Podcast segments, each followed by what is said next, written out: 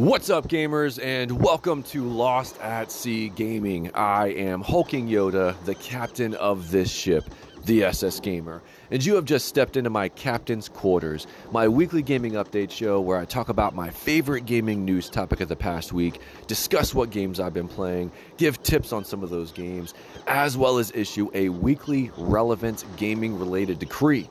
This week, it's all about the sequel to Deliver Us the Moon, one of my favorite games of 2020. So let's talk about it and dive right into the episode in my news catch of the week.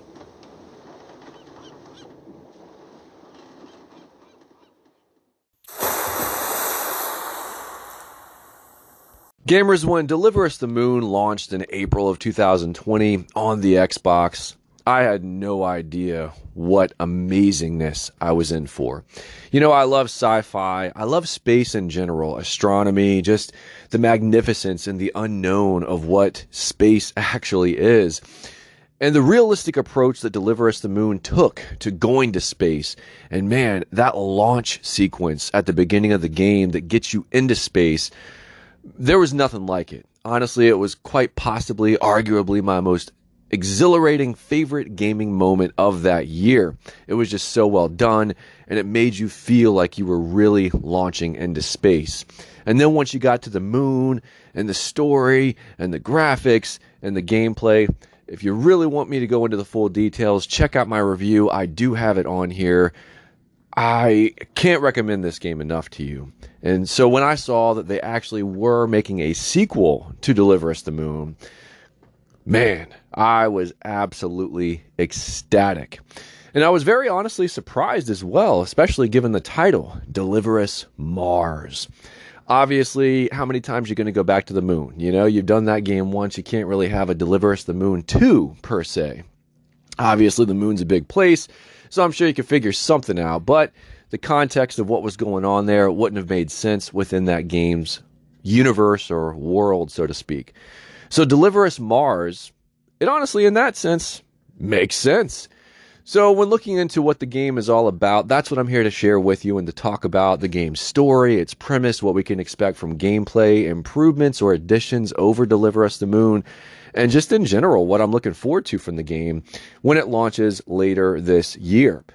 So, a lot of the stuff I've gotten from the most recent dev diary or developer diary, and that is from developer Kyokin, and they have just done an amazing job with sharing a lot of info so far with us about what this game is going to be. And this most recent dev diary really focuses on the narrative of the game, which is both about saving Earth and repairing a family relationship. So we have two side by side stories going on here. And the game is going to be set 10 years after Deliver Us the Moon's ending. And if you didn't know, climate change played a big role in the whole premise and purpose of what was happening in Deliver Us the Moon. The world was dying, basically. And obviously, set 10 years in the future from that game, this is still the case. And we've had 10 years worth of more decay as far as the Earth is concerned. So, at this point in the beginning of the game, we have up and coming astronaut Kathy Johanson. And she ends up taking on this mission to Mars. And the purpose is to retrieve colonization vessels known as arks that were meant to help save Earth.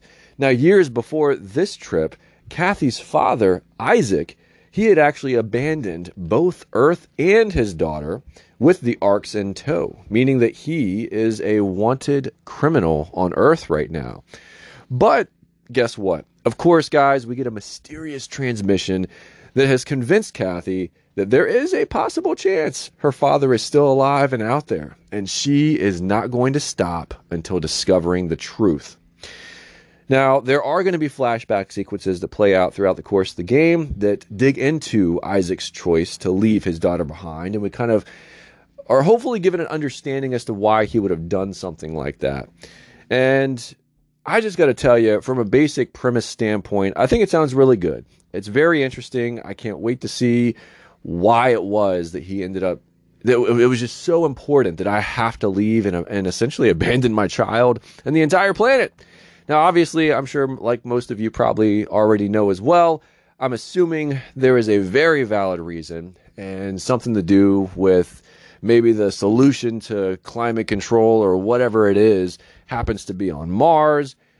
We'll see, but I'm sure there's got to be a valid reason, right?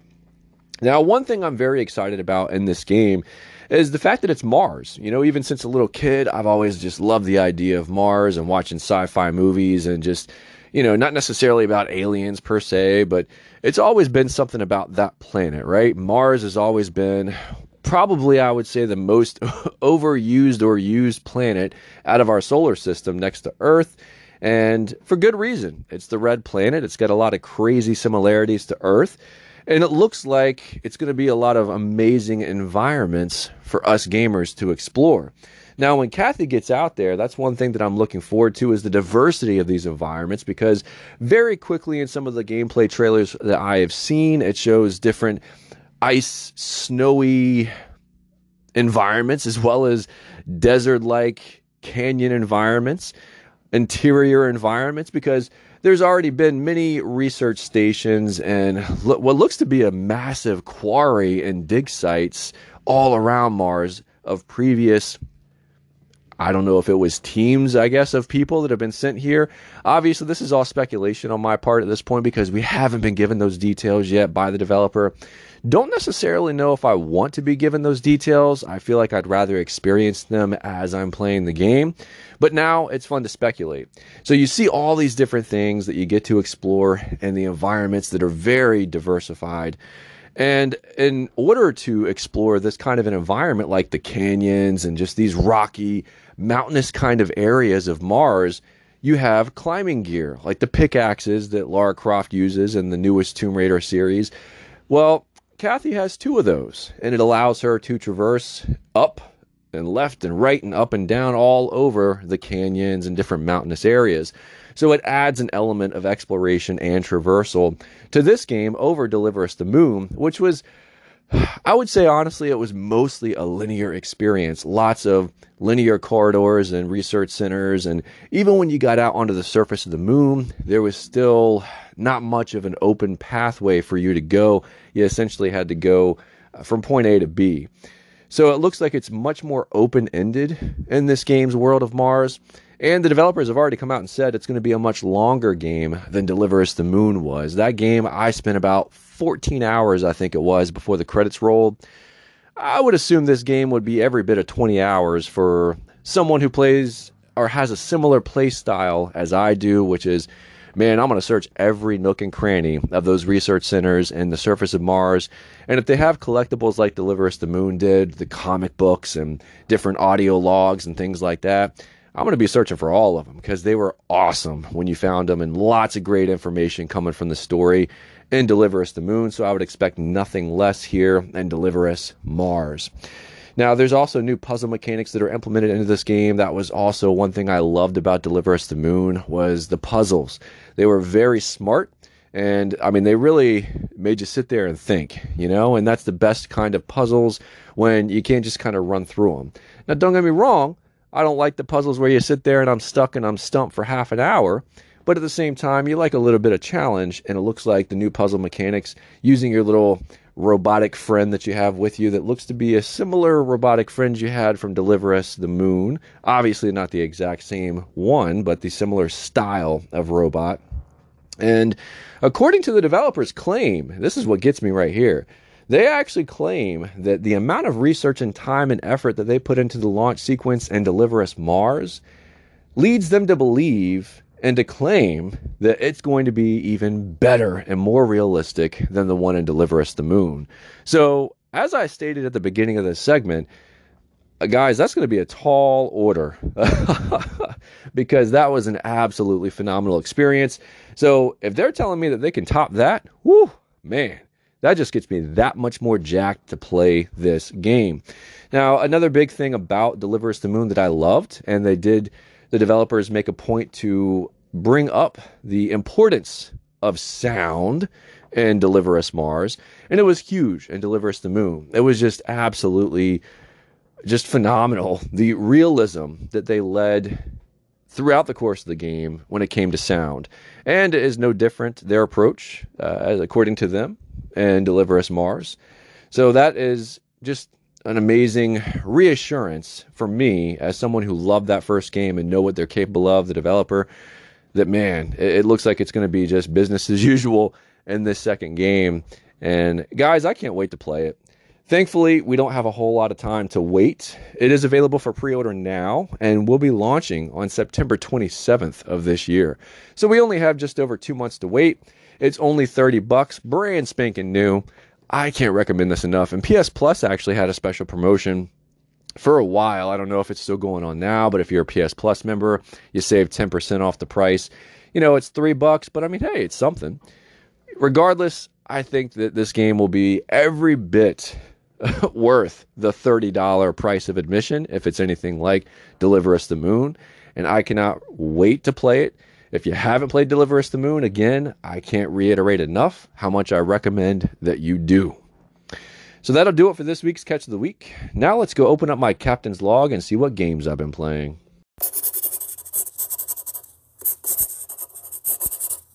Gamers, recently I had shared with you that I had finally started to play a game that I was interested in, but honestly kind of let slip by initially.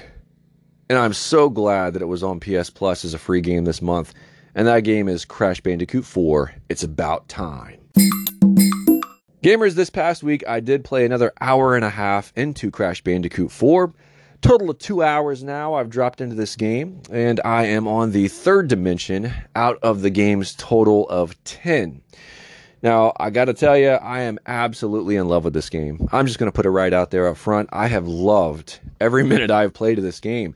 It is so excellent. Graphically, it's just so beautiful to play through these different stages. The level layouts are awesome. The hidden secrets are so amazing to go after and enjoy. And I just can't get enough of it, to be honest with you. It's one of those games that has stuck with me after I put the controller down and I'm sitting there and I'm at work and I'm like, man, I really enjoyed that stage the other night in Crash Bandicoot. I can't wait to get back to this game. Now, I will say that I did complete the junkyard dimension, which was known as the hazardous wastes. And what I really enjoyed about that and its design, essentially, it was really a junkyard. You saw in the distance, and even as you go through the stages themselves, it's all like mounds of tires and car shells and parts of cars and engines and just everything that you can think of that you would find in a junkyard. It's implemented in some way in the level design of these different stages of this dimension. And it's set in the far, far future, the 2800s to be exact. And it's just really well done. I, I loved as each stage progressed in the dimension, as they should, the difficulty kind of spiked up a little bit. The length of the stages got a little bit longer. And to get all of the crates in a level or to find the hidden areas or hidden VHS tapes and what have you, it, you know, everything ramps up just a little bit more. And that's the way it should be. There were four stages that I completed this past week and the game's first boss fight, which was against character N. Gin. And if you are a longtime Crash Bandicoot fan, you will very much recognize him from way back in the day. He's been just about every Crash Bandicoot game, in my opinion. He's one of Neo Cortex's right hand men. And it was a fun boss fight. It was just what I love. I love those classic style boss fights where you have to figure out a pattern and, you know, three hits after each pattern, and that gets them to the next stage of their boss fight man, it was it was no different here, and it was just awesome. It was pretty hectic there towards the end, and I loved it. Loved every second of it. And I got to tell you though, in my playtime in the hazardous wastes, it was just very surprising. Is I guess the best word. I did not expect to enjoy as much as I have what I've played. Not that I didn't expect to enjoy the game, but on the level that I've enjoyed it, man, definitely an awesome game. And let me just tell you, this next dimension that I unlocked and started playing, it has the potential to just continue to escalate my enjoyment of Crash 4. And the reason why, that next dimension, it is definitely looking like it's going to be my favorite so far between N. Sanity Island, the Junkyard Wastes, and now Salty Wharf. Because, guys, if you know me, you know that I love tropical settings in games. I love anything to do with the ocean. And this is very much that. It's these tropical island style settings with pirates. So that's the theme. You mesh the tropical and the pirate themes together. You got shipwrecks. You got the tropical ocean and palm trees and coconut trees and the enemy types are all based around, you know, the ocean creatures and, and pirate stylized designs. And I am eating it up. I am a glutton right now, eating up every morsel that Toys for Bob are throwing at me in this first stage of this new dimension absolutely enjoying the heck out of this game, and I can't wait to play more of it. But next up is another game that is yet another massive surprise to me as to how much I have absolutely loved playing it. And that game is Stray.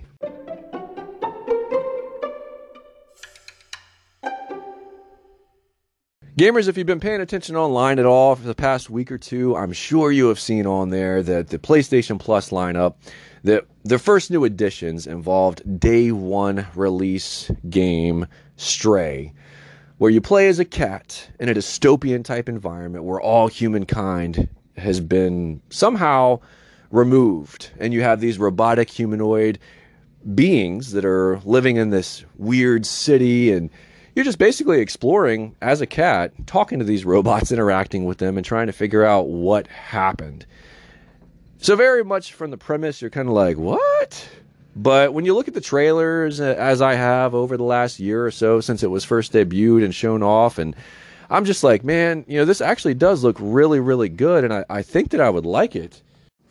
And not that I wouldn't have played it had it not been free on the PS Plus when it was added into the library. But it's just the fact that that was that extra push for me to say, you know what, I'm definitely going to give this a shot. I'm going to try it out. And the funny thing about that phrasing, I'm just going to try it out, is genuinely what my thoughts were when I went to go do that just a few nights ago. But gamers, when I sat down and actually started playing this game, it immediately sucked me in.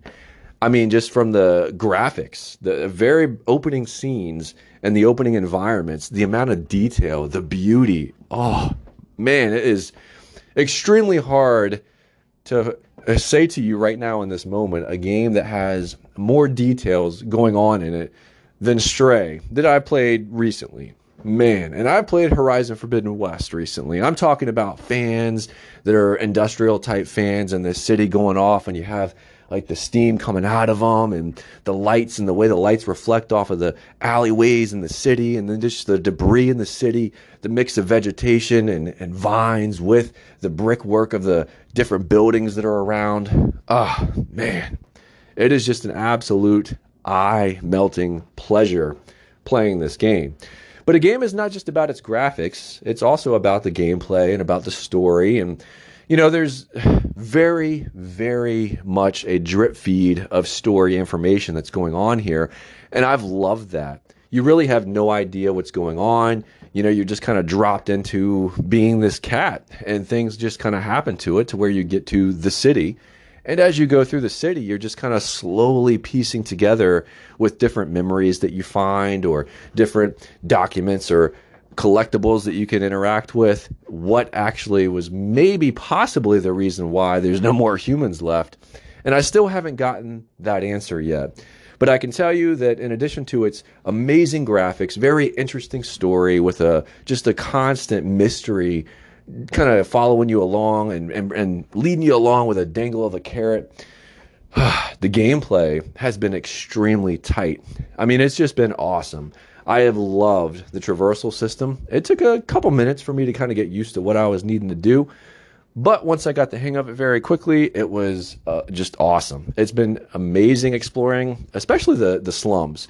Once you get to the slums, it's kind of like this little robot village in a way.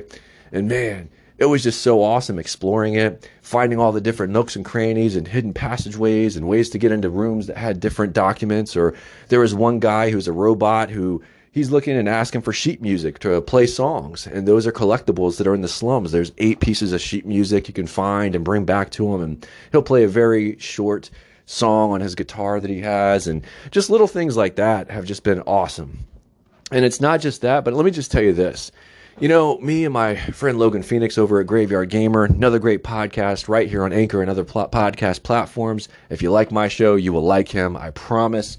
But I got to tell you, me and him have always talked about the fact that when you first play Batman Arkham Asylum and just the Arkham games in general, that for the first time, Arkham Asylum, that made you feel like Batman. It was like, yo, this is how it feels to be Batman. Well, gamers, if you have ever wanted to know what it feels like to be a cat, look no further because Stray does an excellent job of making you feel like a cat between the agility, between the speed, and with the PS5 and the dual sense controller, ah, the purring, you feel the purring right there and the vibrations. When you're doing scratching on the carpets or scratching posts or whatnot, man, the way that they do those adaptive triggers is amazing. And just in general, the way you get around, meowing, stopping to drink some water, sleeping here or there, taking little cat naps. I just got to tell you, it may not sound interesting or fun to you, but I cannot say enough how it just blends perfectly within the game world. None of the none of that stuff do you have to do, but it's all there as options for you to do. And I would say, why not? You're a cat in a dystopian world. Why why not take a sip of water or lip, lap up some water out of a, a drainage pipe or whatever the case may be? But I can't tell you guys enough how much I have loved this game. There are enemy types in the game known as Zurks, and they look like, honestly, pigs without heads because they're these fat, plump, pink looking, four legged creatures that they run pretty fast and they chase after you, and they are very much high in number. So if too many of them jump onto your cat and you can't tap circle quick enough to get them all off of you, your cat unfortunately dies. But uh, it's only happened to me once, and hopefully it won't happen to me again until I go for the trophy to die nine times, because you know, nine lives for a cat.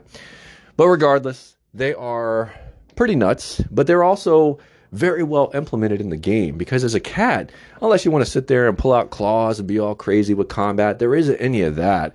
It's all about using and manipulating those Zurks either to help you get past a puzzle segment in the environment or luring them to jump at you and dive off the cliff, so to speak, and take them out that way.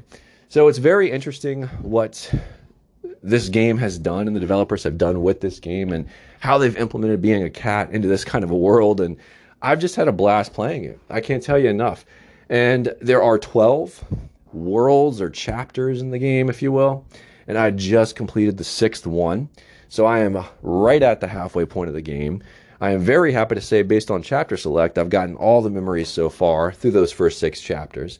And I know you probably, if you've seen stuff about Stray Online, a lot of people are talking about its length.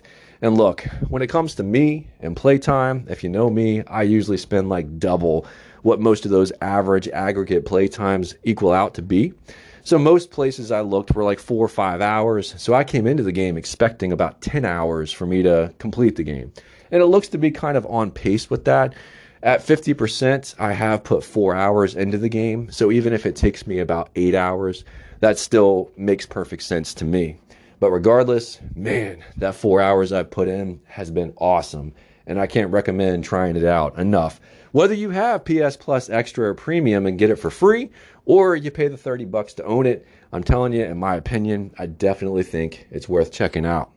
Now let's go see what my highlight of the week was.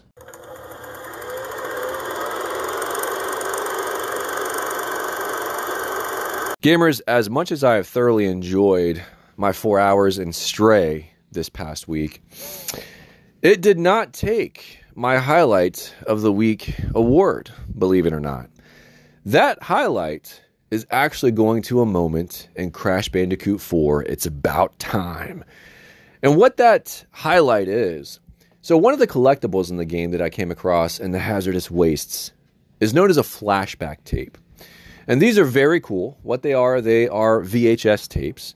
And it's supposed to be footage from the 90s, back when Neocortex was doing experiments on bandicoots.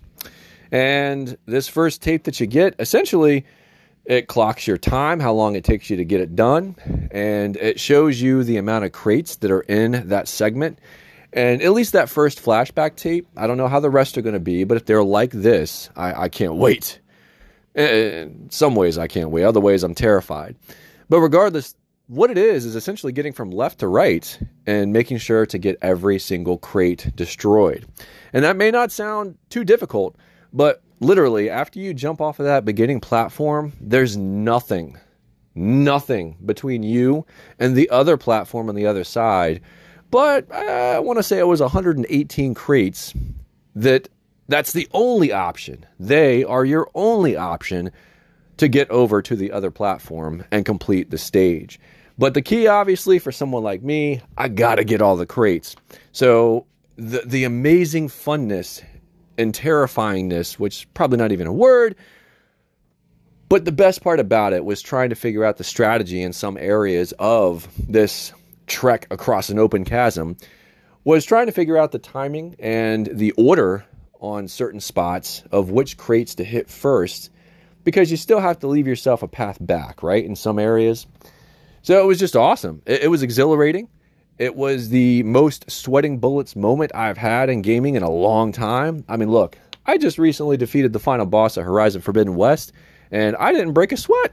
But I'm sitting here in Crash Bandicoot 4 sweating bullets, just trying to cross a chasm. So, regardless, it was a very good feeling when I made it to the other side of the chasm. All 118 crates broken. And I can't wait to find believe it or not, what that next flashback tape is going to be. So that was my highlight of the week. Now let's go open up a buried treasure gaming tip for you in Crash Bandicoot 4. It's about time. Gamers, if you guessed that I was going to give you a tip on how I actually was able to make it to get all 118 crates at the other end of that chasm, then you are correct. That is my buried treasure gaming tip this week. And essentially, it's not going to be the whole gamut of crates here. It's going to be the back half of that chasm. And at the very end, you're going to have these crates up high and a row of crates low. And they're going to be in a specific order. Now, the crates down below, you're going to notice they're stacked two together.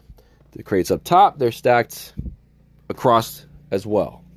And if you're like me, again, you're going to want to get to the end having smashed all of the crates in this area.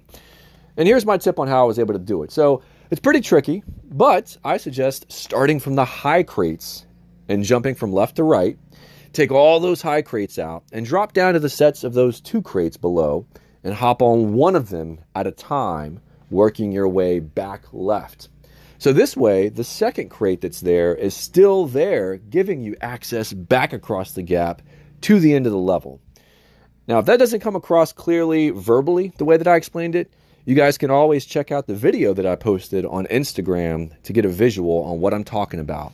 And my Instagram, Lost at Sea Gaming. Simple as that. So hopefully that'll help you clear out all 118 crates in that first flashback tape level. Now let's go check out my newest segment to see how close I am to getting a thousand trophies in my road to 1000. Gamers, if this is the first time that you are hearing of my newest segment, Road to 1000, let me give you a little very quick explanation of what it is. So, a couple years ago, I had a segment that I added called The Road to 500, which was my final 100 trophies until I got to 500.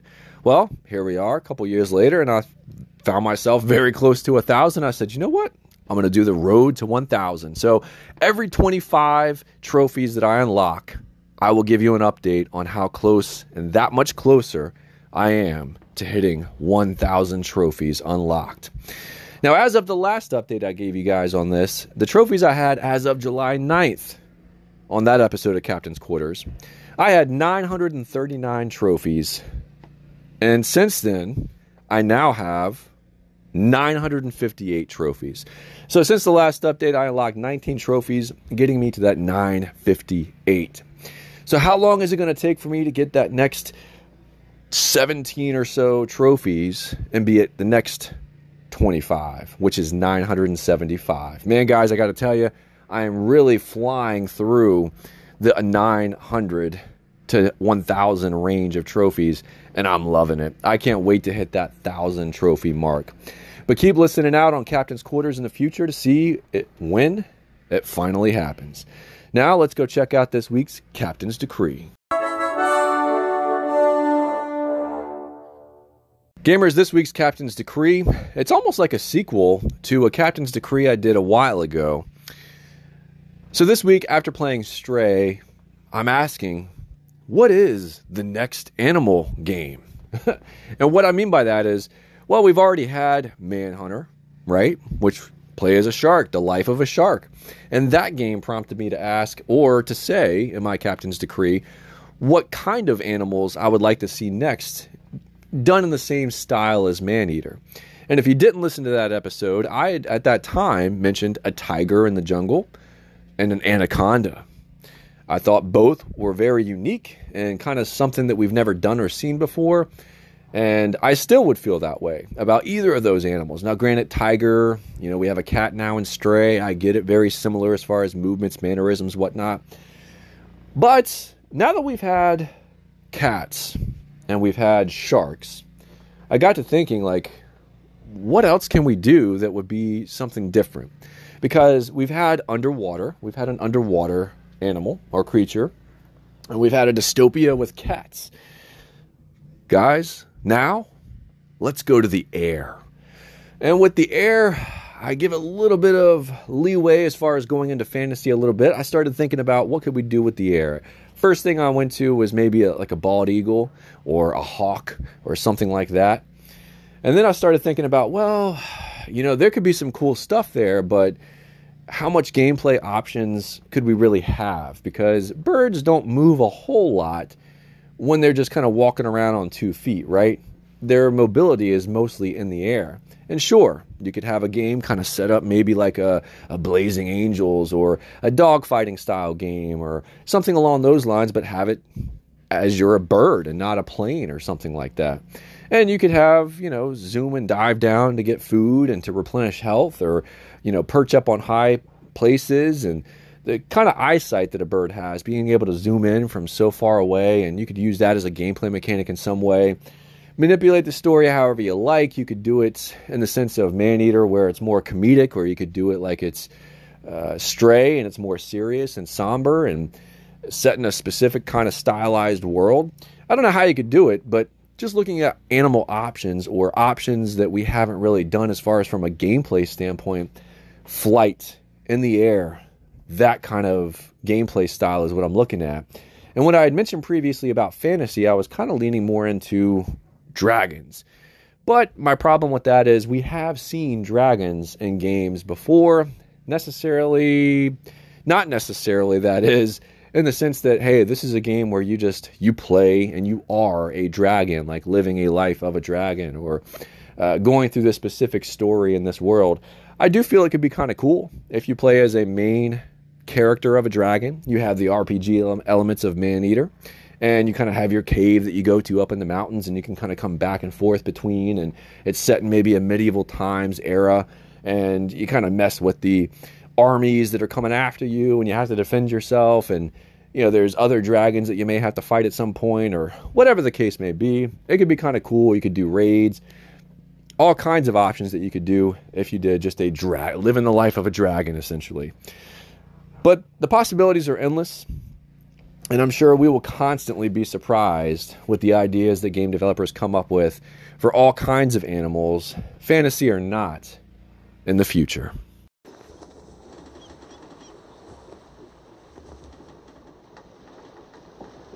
That'll do it for this week's episode. I hope you've enjoyed your time aboard the SS Gamer. You can join its crew by reaching out to me via email at lostAtSeaGaming365 at gmail.com as well as searching for Hulking Yoda on the Xbox, PlayStation, and Nintendo Switch networks.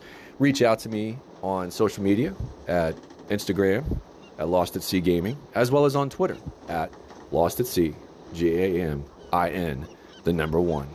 Thank you for listening, and until the sea says otherwise, we'll keep sailing.